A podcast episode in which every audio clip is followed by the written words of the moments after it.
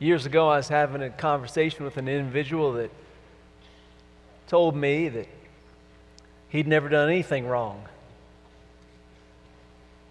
Unlike Brian Ward, who's done everything wrong. Yeah. So this guy told me he'd done nothing wrong, and I said, Well, that's interesting. I'm really curious. And he said, Because he was convinced he'd never done anything wrong, he was going to go to heaven. I said, Well, have you heard of a thing called the Ten Commandments? He said, Yeah, I've heard of that. I said, Well, that's God telling us some things that are right and wrong, some ways we should live, and we can know if we violated those commandments, we've done some things wrong in our lives. I said, Well, be okay if I ask you about maybe a couple of those Ten Commandments? He said, Sure. I said, Well, one of them is don't lie. Have, have you ever lied? He's like, Yeah, I have lied before. I said, Well, all right, let's ask one more. I said, Have you ever stolen anything? He said, No, I've never stolen anything. I said, Are you sure? He goes, He thought about it for a few seconds. He said, You know, actually, when I was younger, I stole a radiator out of a car. really? Okay. I said, Two for two. You're not doing so good. How do you feel right now? He said, Well, I felt a lot better before I talked to you. I said, hey, listen, you, are in good company because the truth is that I have broken God's laws just like you. And just like Brian was saying earlier, if we've broken one of God's commands, one of his laws, the Bible says we are law breakers, period. We are all guilty. And the truth is that every single one of us has done something in our lives that was not in line with what God wanted. We are all breakers of the commands of God. We have all spent time in our lives doing whatever we thought was right in our own eyes.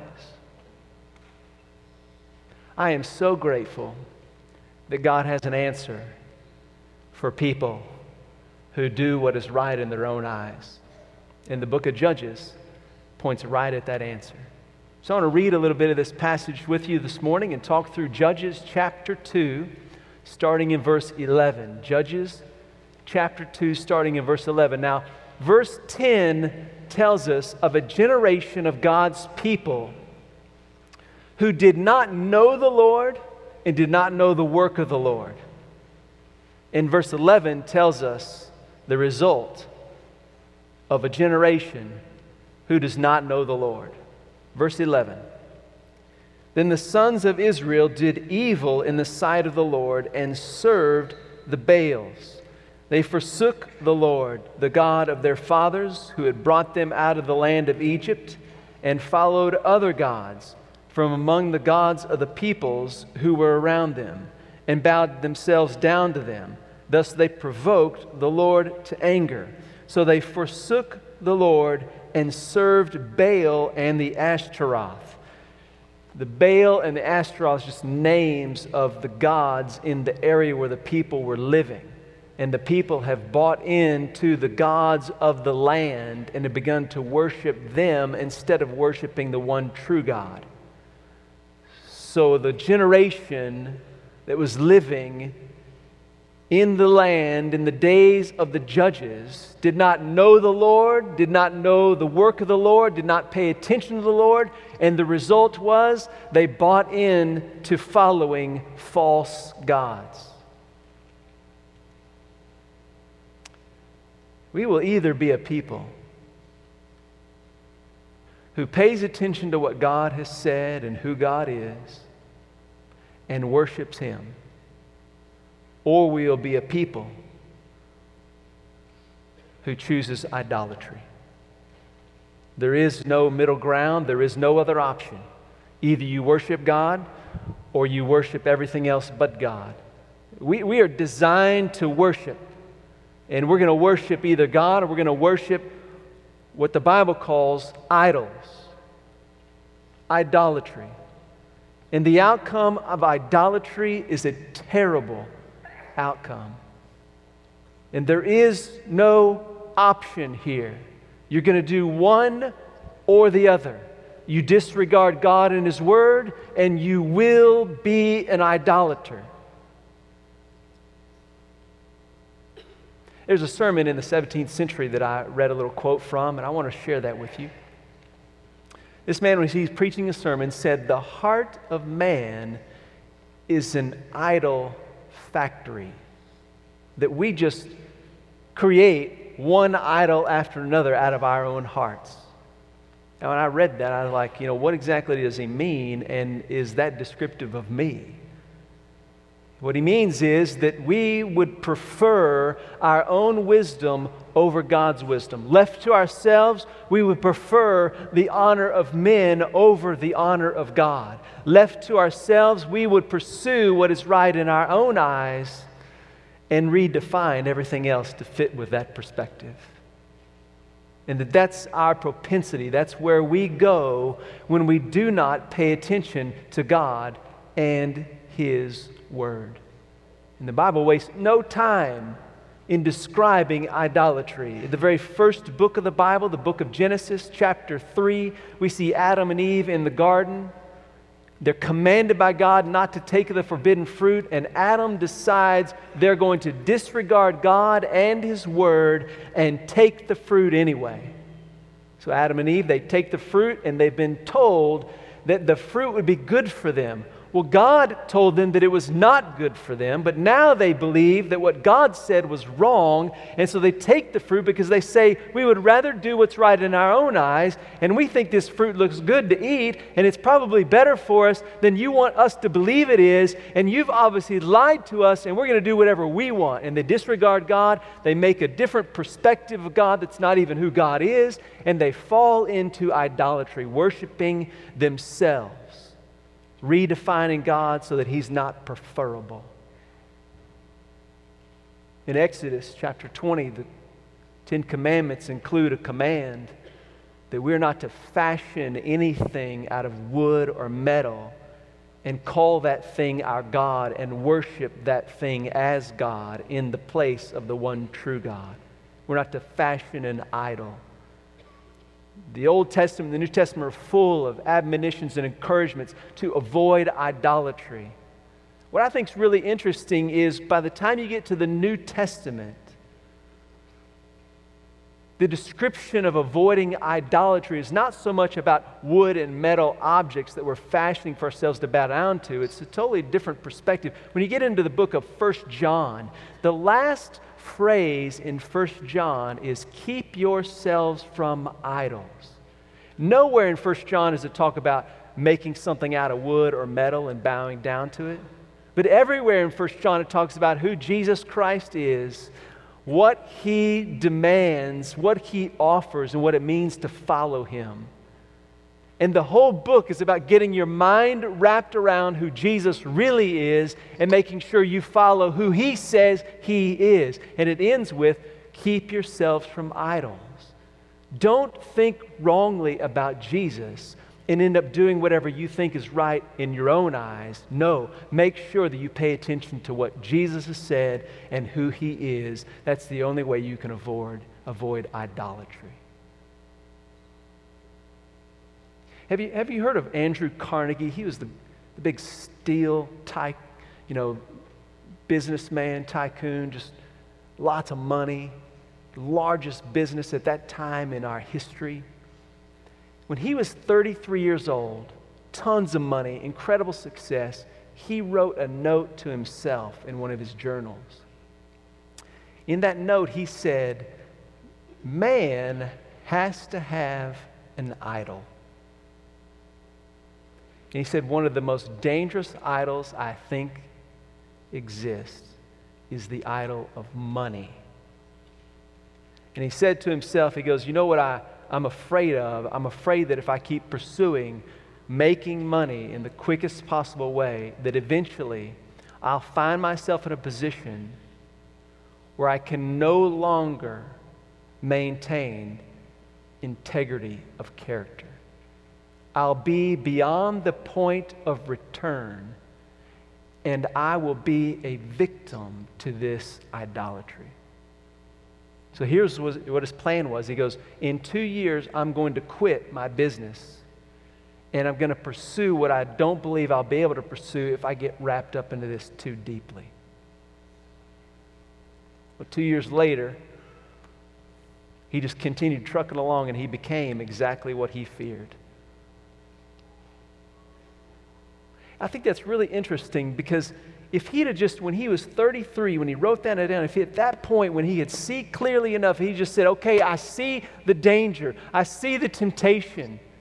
I'm going to stop this right now. That was like his window of opportunity. And he just trucked right on through that window, and then he got sucked in to this doing what is right in your own eyes to the point of no return. The Bible actually describes that reality when it describes idolatry. I want you to listen to this passage. You can turn there if you want. Psalm 115. Psalm 115, starting in verse 4, describes idols. The idols their idols are silver and gold, the work of man's hands. They have mouths, but they cannot speak. They have eyes, but they cannot see. They have ears, but they cannot hear. They have noses, but they cannot smell. They have hands, but they cannot feel. They have feet, but they cannot walk. They cannot make a sound with their throats. Those who make idols will become like idols. Everyone who trusts in them. If you live your life without a regard for God and His Word, you will be an idolater, and every idolater has the same outcome. They become just like their idols. Dead, blind, broken, empty, vain.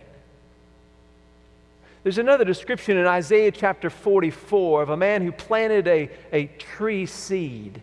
And he saw the trees grow up. When the trees got big enough, he took some of those trees and he cut them down and he cut some of the wood into firewood and he built a fire. And on that fire, he warmed himself and he cooked his food.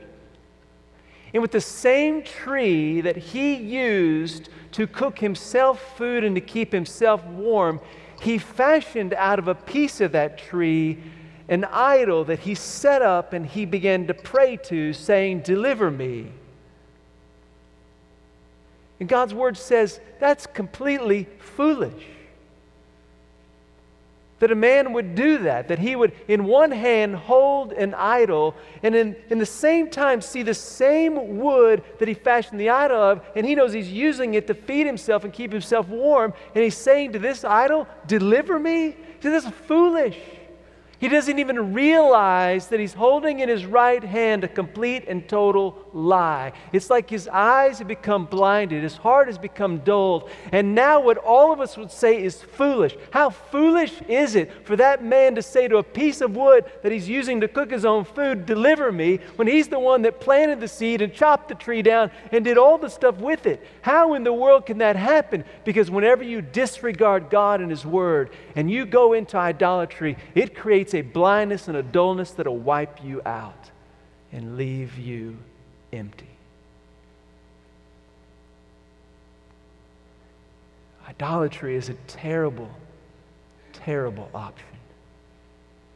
And the people of God in the land that God had promised them disregarded God and His Word, and they took up idolatry and the progression of idolatry would have left them completely bankrupt. Except God did exactly what God said he would do. Look at this, look at this verse here in verse 14. Judges chapter 2, verse 14. The anger of the Lord turned against Israel, and he gave them into the hands of plunderers who plundered them he sold them into the hands of their enemies around them so they could no longer stand before their enemies. Wherever they went, the hand of the Lord is against them for evil. As the Lord had spoken and as the Lord had sworn to them, so that they were severely distressed. They went into the land, they disregarded God, and God responded to their pursuit of idolatry by bringing difficulty through enemies and plunderers into their lives. I, I think sometimes it's easy to misunderstand the anger of God. and to look at scriptures like this that talk about the anger of God through the lens of seeing sinful anger in people and in ourselves. And sometimes we can think that when God was angry here with his people, that that must have been a really bad situation. But what I want us to make sure that we do this morning is that we understand what God is saying about himself and that we see who he is and we believe it. If God had not become angry with his people and sent enemies and plunderers into his people, that would have been cruel. Because God had promised his people, if you follow me, I will bless you. But if you don't follow me, I'm going to bring into your life such difficulty that in the difficulty you would be in a position to turn your heart back to me. We practice this kind of thing in our parenting a lot. Whenever our children are doing something that we know that if they continue to do will bring them great harm, what do we do? We oftentimes get upset that they've done it. We get upset that they've done something that we say, that's so foolish. How could he be so foolish? And yet they don't always see like we see it. And so, in our anger, at times we, we want to reach out and help them see that if they continue in that path, it will be destruction for them. And our actions toward them, even if we're angered over what they did, are actions that are intended to prevent them from continuing down a path that would be destructive. So that, that's like the best case scenario of a human being's display of anger that works for the good of their child helping them not be in that situation. A parent who says, you know what, I don't care what you do, you do whatever you want, I'm going to leave you to yourself, is not a very loving parent. What God has said to his people is, if you abandon me, I will not abandon you. But if you abandon me, you need to know this is how I'm going to come in to call you back to myself. I'm going to come in with difficulty so that in the difficulty, your heart would be in a position where idolatry could not take it. Idolatry wants to take their hearts to a completely dullness to God, but God breaks in with enemies to soften their hearts to Him. And then what God does is He brings a judge into their life. That's exactly what He does. Look here, verse 16. Then the Lord raised up judges who delivered them from the hands of those who plundered them. Yet they did not listen to their judges, for they played the harlot after other gods and bowed themselves down to them. They turned aside quickly from the way in which their father had walked in obeying the commandments of the Lord. They did not do as their fathers. When the Lord raised up judges for them, the Lord was with the judge and delivered them from the hand of their enemies all the days of the judge. For the Lord was moved to pity by their groaning because of those who had oppressed and afflicted them. But it came about when the d- judge died that they would turn back and act more corruptly than their fathers in following other gods to serve them and bow down to them. They did not abandon their practices or their stubborn ways. So there we get a snapshot of the book of Judges. This is what we're going to read again and again. God's people abandoned God disregard him. God brings difficulty in their lives so they would turn back to him. They begin to groan and they begin to cry out, and God, in his compassion, sends a judge, a deliverer. And that deliverer gives God's people another chance to walk with God. While the judge is present, they walk with God. But as soon as the judge dies, they turn back from walking with God into their ways in an even deeper way than they were before. And we're going to see this spiral of brokenness spin completely out of control by the end of Judges. So we'll be asking ourselves the question where is a better deliverer? These judges are simply not sufficient. They're not delivering the people the way the people need to be delivered. The moment the judge is gone, they turn right back to their evil, their brokenness. God brings difficulty in, their hearts are ripe. The judge comes in, they say, We'll take another chance, and they keep the cycle going. And so, what God does in the rest of this passage is He says, I'm leaving the inhabitants of the land in the land. So, when you turn away from me, there's going to be a consequence of your sin. The people that I told you I would drive out, I'm not driving out because you have turned away from me. And so I'm going to let the consequences of your sin stay in your lives And he says, The reason I'm going to let them stay in your lives because I want this to be a way that a response is provoked from your hearts. That you would decide to follow me.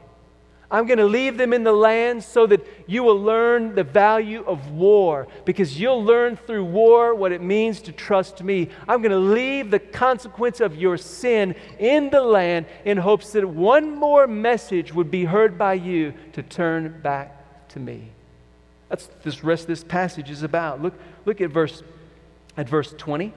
So the anger of the Lord burned against Israel, and he said, Because this nation is transgressed my covenant, which I commanded their fathers. He has not listened and has not listened to my voice. I also will no longer drive out before them any of the nations which Joshua left when he died, in order to test Israel by them, whether they will keep the way of the Lord to walk in it as their fathers did or not. So the Lord allowed those nations to remain and not drive them out quickly. He did not give them into the hand of Joshua. Then skip down to chapter 3, verse 2, in order that the generation of the sons of Israel might be taught war, those who had not formerly experienced it. Then, verse 3, these are the nations that are left there. Verse 4, they were for the testing of Israel, to find out if they would obey the commandments of the Lord, which he commanded to their fathers through Moses. And notice verse 6. Here's what they did they took their wives for themselves as wives, their, their daughters for themselves as wives, and he, they gave their daughters to their sons, and they served their gods. In spite of all the messages of God's great compassion to his people, they continued to forsake him. The, the, last, the last message in the book of Judges is the people did whatever was right in their own eyes, and there was no king in the land. The book of Judges is so much about our life story. I mean, who in here has not done whatever is right in their own eyes at some point in your life? Who in here has not decided to disregard God in some decision of life and made that decision and then regretted it? Wished you'd have paid more attention to what God said? Who in here has not made a mistake in your life and realized, you know what, there's a better way? Who in here has not fallen short of who God is and his expectations? We are all in the same place, disregarding God and his word in various ways and various times in our lives. And God knows we need a better judge, a better deliverer. And here's what God does when you and I sin against God, God is kind to us and compassionate in our sin. Because He's designed the sins of our lives to lead us to a place where our heart is not satisfied, our heart is not filled, our heart is not made right. We are broken and sin just brings more brokenness in our lives, and we are in a place where we need a deliverer. We recognize we need something beyond ourselves. And God has designed the consequences of our sins to bring us to the place of needing a deliverer. And God sent Jesus Christ, the one true judge, the once and for all deliverer, so that if anybody puts their trust in Jesus Christ, their sins are completely forgiven and He takes up residence with them through His Spirit so that you are never, ever without the presence of Jesus Christ, your one great deliverer. And all the sins of our lives that separate us from God because we went our own way, Jesus Christ has paid for completely. He has brought us back into the land of knowing God and nothing can remove us from that relationship. But every one of us still bears the marks, the consequences of having sinned against God. Now, when you come to Jesus Christ as Lord and Savior, you begin to abide in His Word, there are consequences of some of your sins that He just eradicates. He removes some of the inhabitants of the land. By His grace, He erases some consequences of some sins in our life when we come to Him. But many of our sins, many of our sins and their consequences are not erased. We are forgiven completely and totally. But the consequences of our sins oftentimes are not eradicated, they're left in place. The inhabitants of the land are left in the land in the form of our consequences. And I think sometimes we wonder what is wrong with me? Did I not trust the Lord enough? Did I not decide to follow Him? Like, did I not do something right? Why are the consequences of these sins that God has forgiven still in my life? Sometimes we wonder what's wrong with God. And here's where we get in a really dangerous situation. We begin to think God is angry at me. Because if I trusted Him and He forgave me, but these consequences are still here and I'm still living in this, maybe He's angry at me and He's wanting to punish me. And we think wrongly of God because that's not who God is. When we come to Jesus Christ, our one true deliverer, and He forgives us of all our sin, we have towards us from God the favor of God that's only due Christ. So, what God is extending towards you is His favor. And if consequences of your sins remain in your life, it's not because God is angry with you, it's because God is compassionate towards you in your sin so that you might not return to your sin. And so He leaves some of the inhabitants in the land so that you would be turning back to Him again and again and again, becoming someone that your sin never intended you to become. See, the consequences of your sin are in your life, and left alone will destroy your life. But God, in His redemption through Christ, takes those consequences of your sin and does something with them that none of us deserve.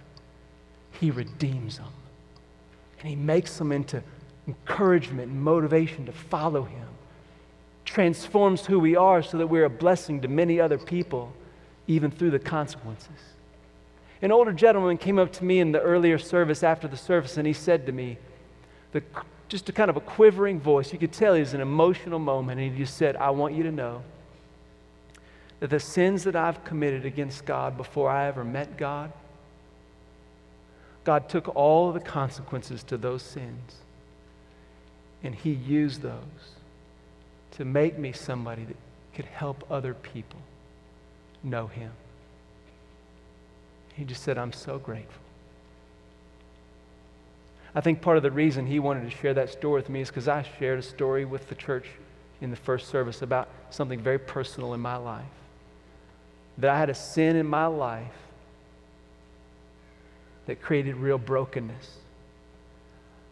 When I was 16, 17 years old, I was so angry at my mom. I, I pretty much could say there, there was the emotion of hatred in my heart towards her because of what she had done. The brokenness that she brought into our lives, the terrible decisions she had made, the way she had wrecked our home. I was angry at her and I was unforgiving. And the unforgiveness of my heart caused me to say things and act in ways that injured her. I hurt her because she had hurt me.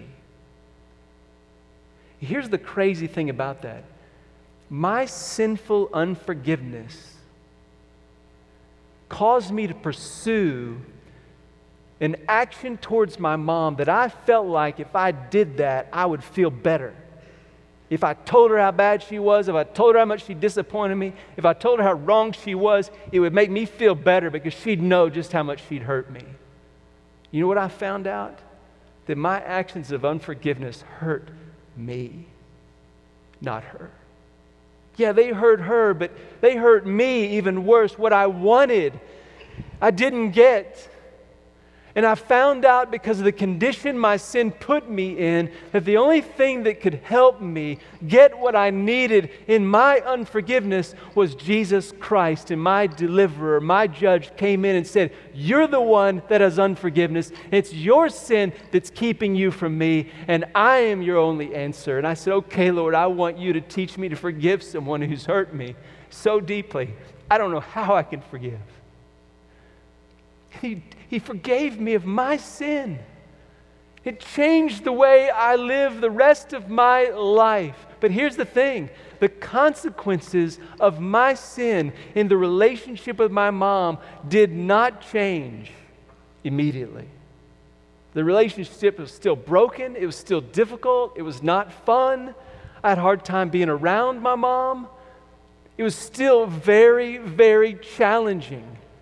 Why did God not eradicate the consequences of my sin? Because God, in His compassion, knew that keeping the relationship with my mom right the way it was would drive me to Himself. He kept the inhabitant in the land for my good. He's compassionate, He is gracious, and what He did was wonderful. And my mom and I worked through the difficulty of that brokenness over the next decade plus years. And before she died, she said, Kevin, she didn't know she was going to die in about six months.